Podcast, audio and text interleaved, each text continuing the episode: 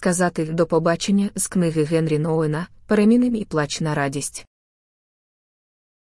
Краще для вас, щоб я пішов, сказав Ісус своїм наляканим, збентеженим учням, коли вони разом роздумували над перспективою його смерті, Івана 16,7. Темою вчення, яке він виклав того дня, був його відхід. Ісус мав говорити про те, що покидає своїх учнів, йде, каже до побачення, бажає їм усього найкращого. Коли чуємо такі слова, ми зазвичай спершу відчуваємо сум. Якщо вам доводилося бувати в місцях, звідки кораблі, літаки і поїзди вирушають у далекі рейси, то ви бачили, скільки проливається сліз, коли розриваються тісні зв'язки, і люди їдуть одне від одного. Однак прощальні слова Ісуса передають інший настрій. Він підносить болісну новину про свій відхід, як обіцянку. Краще для вас, щоб я пішов, каже Ісус, бо, якщо я не піду, то утішитель не прийде до вас. Якщо ж піду, пошлю його до вас. Івана 16, 7. У цих словах розставання втратило свою фатальність. Учні більше не побачать Ісуса, проте відчуватимуть набагато більш незмінну присутність Святого Духа, якого пошле їм Ісус. Біль та радість, тривога та свобода, втрата друга та набуття друга більше не становлять боротьби протилежностей, а сплітаються воєдино в глибокому почутті надії, яке часто неможливо передати словами. І все тому, що, навіть коли ми втрачаємо найдорожче, Бог іде поруч із нами, стаючи нашим найближчим супутником. Таким чином, ми повинні не тільки прямо дивитися на власну смерть, а й бути готовими прийняти смерті тих, кого знаємо, кого любимо і поруч із ким живемо. Розлука це умова життя, умова для християнського зростання. Прощалі слова Ісуса несуть у собі тихе запрошення усвідомлювати наше життя як постійний перехід від звичного до вічного, від того, чому ми тимчасово тішимося, до того, чим одного дня будемо нескінченно насолоджуватися. Ми станемо свідками відходу інших людей. Вони такі ж учасники цих переходів, неминучих для земного життя. Відпускати тих, хто нам близький, допомагають спогади про них і те, що ми пам'ятаємо про самих себе. Залишаючи безпечне тіло матері, ми готові дихати самостійно і ступити на шлях формування своєї особистості. Виходячи з тісного сімейного кола, в якому перебували в центрі уваги, ми вирушаємо до школи і знаходимо можливість перевірити свій потенціал і розвинути нові дружні взаємини. Залишаючи дім, щоб вступити до вишу, ми отримуємо свободу переоцінити багато чого з того, що нам дано, і зібрати воєдино те, що вважаємо важливим. Залишаючи батьків, щоб створити сім'ю або ступити на шлях релігійного життя, ми можемо зіткнутися з труднощами в влаштуванні власного гнізда і вмінні віддавати життя іншим. Коли ж ми виходимо на пенсію, у нас з'являється довгоочікувана можливість упорядкувати і осмислити деякі аспекти свого життя.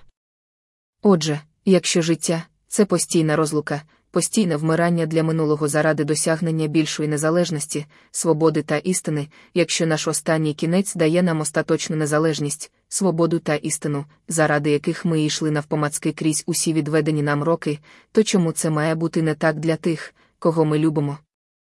Якщо це правда, то смерть більше не є жорстокою долею людини, що зводить на нівець усі зусилля, перетворює на кепкування всяке прагнення жити і трощить будь-яку творчість до стану безглуздих уламків.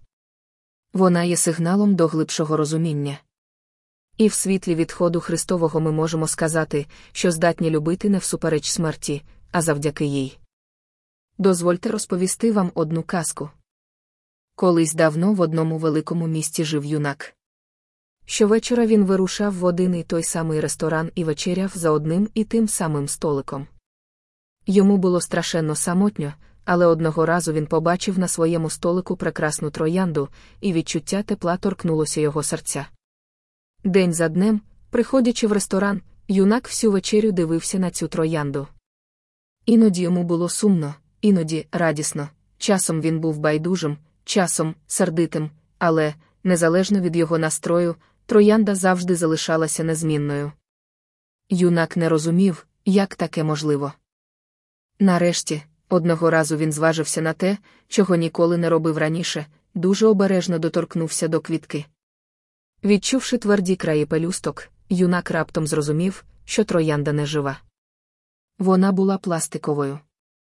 І тоді юнак, скочивши в гніві за столу, вихопив троянду з вази і зім'яв її в долонях.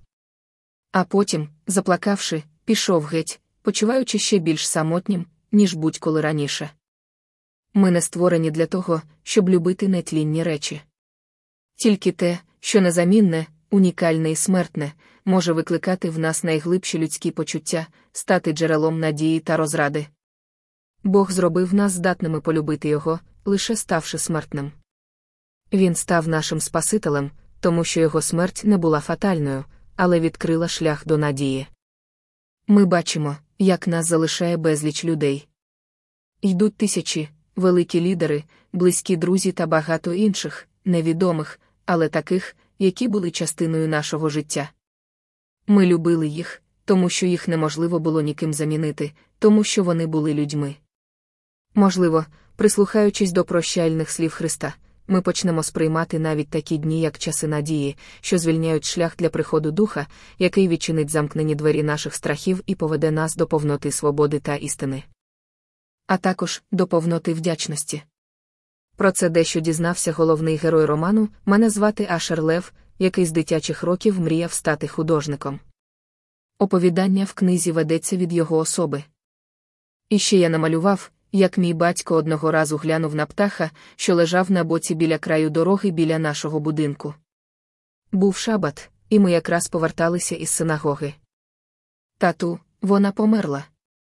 запитав я. Мені було всього шість років, і я не міг змусити себе дивитися на цього птаха. Так, відповів батько сумним і відчуженим голосом. Але чому? Усе живе рано чи пізно вмирає. Усе. Так. І ти теж. І мама. Так. І я. І ти. Подивившись на мене, батько додав, але нехай це станеться лише після того, як ти проживеш довге, щасливе життя, мій ашере. Не в силах зрозуміти це, я змусив себе подивитися на птаха. Невже все живе одного разу стане таким же нерухомим, як він? Але чому? запитав я. Так вже рібоношилолам створив свій світ, Ашере. Навіщо? Щоб ми високо цінували життя, Ашере. Те, що належить тобі навічно, ніколи не стане дорогоцінним.